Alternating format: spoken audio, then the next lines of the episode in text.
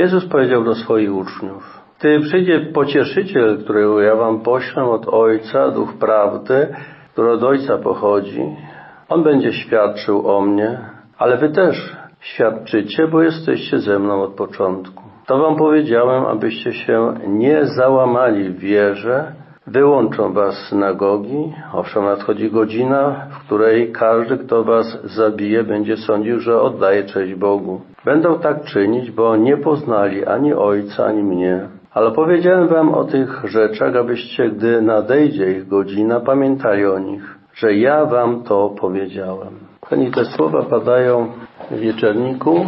Pan Jezus jest ze swoimi uczniami, za kilka godzin będzie aresztowany, rozpocznie się jego męka, potem śmierć na krzyżu. I to są takie ostatnie kazania, ostatnie słowa, jakie Pan Jezus kieruje do swoich uczniów. Pan Jezus cały czas ma świadomość walki duchowej, wobec której stoi. Walki, z której sobie uczniowie nie zdają sprawy zupełnie.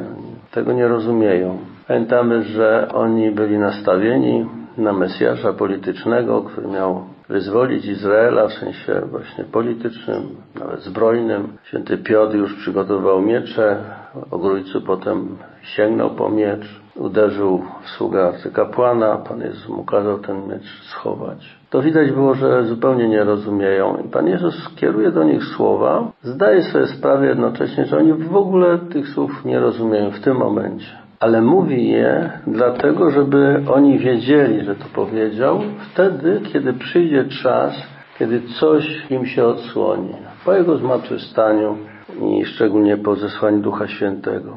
I zapowiada, gdy przyjdzie paraklet dosłownie, paraklet, którego ja wam poślę od Ojca, Duch Prawdy, który od Ojca pochodzi, on będzie świadczył o mnie. On da wam światło, dzięki któremu zrozumiecie, co się teraz dzieje i co się będzie za chwilę działo. Zrozumiecie i wtedy także sami staniecie się świadkami. On o tym zaświadczy i wy też będziecie świadczyli. Nadchodzi godzina, kiedy będą was potem prześladować, tak samo jak mnie prześladują będą chcieli was zniszczyć, tak mnie próbują zniszczyć. Ale to wszystko się dzieje po to, żebyście dawali świadectwo. Przy czym ta walka duchowa nie, nie dotyczy ludzi. Święty Paweł potem w liście do Efezjan napisze, nie walczymy z ciałem i krwią, czyli nie walczymy z ludźmi. To nie jest walka polityczna, jakaś wojskowa. Walczymy z mocy ciemności na wyżynach niebieskich, z zwierzchnościami, władzą, potęgami itd. Tak Pod tymi nazwami są zawarte te duchowe istoty, których my nie znamy, a które są o wiele potężniejsze od nas. Chodzi o tych, którzy się zbuntowali przeciwko Bogu. I Pan Jezus staje do tej walki. Uczniowie tego jeszcze nie rozumieją, ale dlatego im mówi, żeby potem sobie przypominając, wiedzieli, co się stało. Paraklet i Duch Święty jest duchem prawdy. On będzie świadczył o mnie.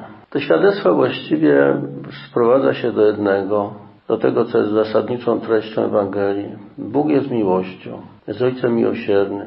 Jest tym, który w swojej miłości do nas nawet swego Syna dał, aby każdy, kto w Niego wierzy, nie zginął, ale miał życie wieczne. Syn ze swojej miłości ofiaruje siebie.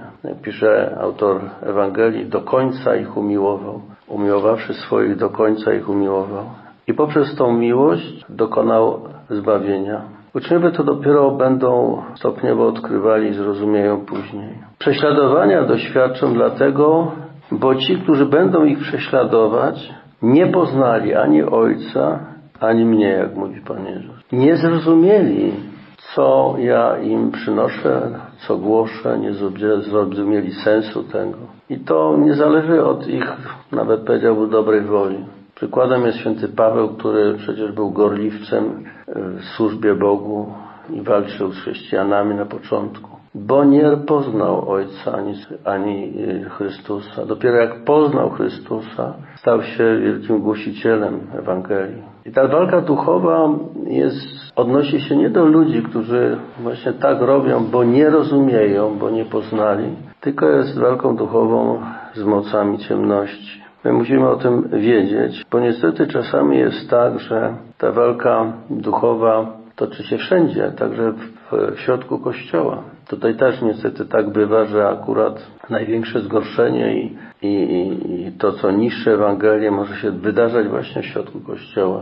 I afery różnego rodzaju, w których e, odsłania się jakieś fatalne grzechy, gorszące grzechy, one więcej szkodzą Kościołowi niż zewnętrzne atak. I ta walka duchowa, ona się nie sprowadza po prostu do, do przynależności religijnej, kościelnej, narodowej, społecznej, jakiejkolwiek, tylko się toczy w sercu każdego człowieka. Jest tutaj potrzebne świadectwo prawdy, Ducha Świętego, który jest w stanie oświecić serce i jakby odkryć prawdę przed, przed człowiekiem. Tylko Duch Święty może by człowieka odpowiednio ustawić, ukierunkować, żeby, żeby przynajmniej coś z prawdy o Bogu zrozumiał.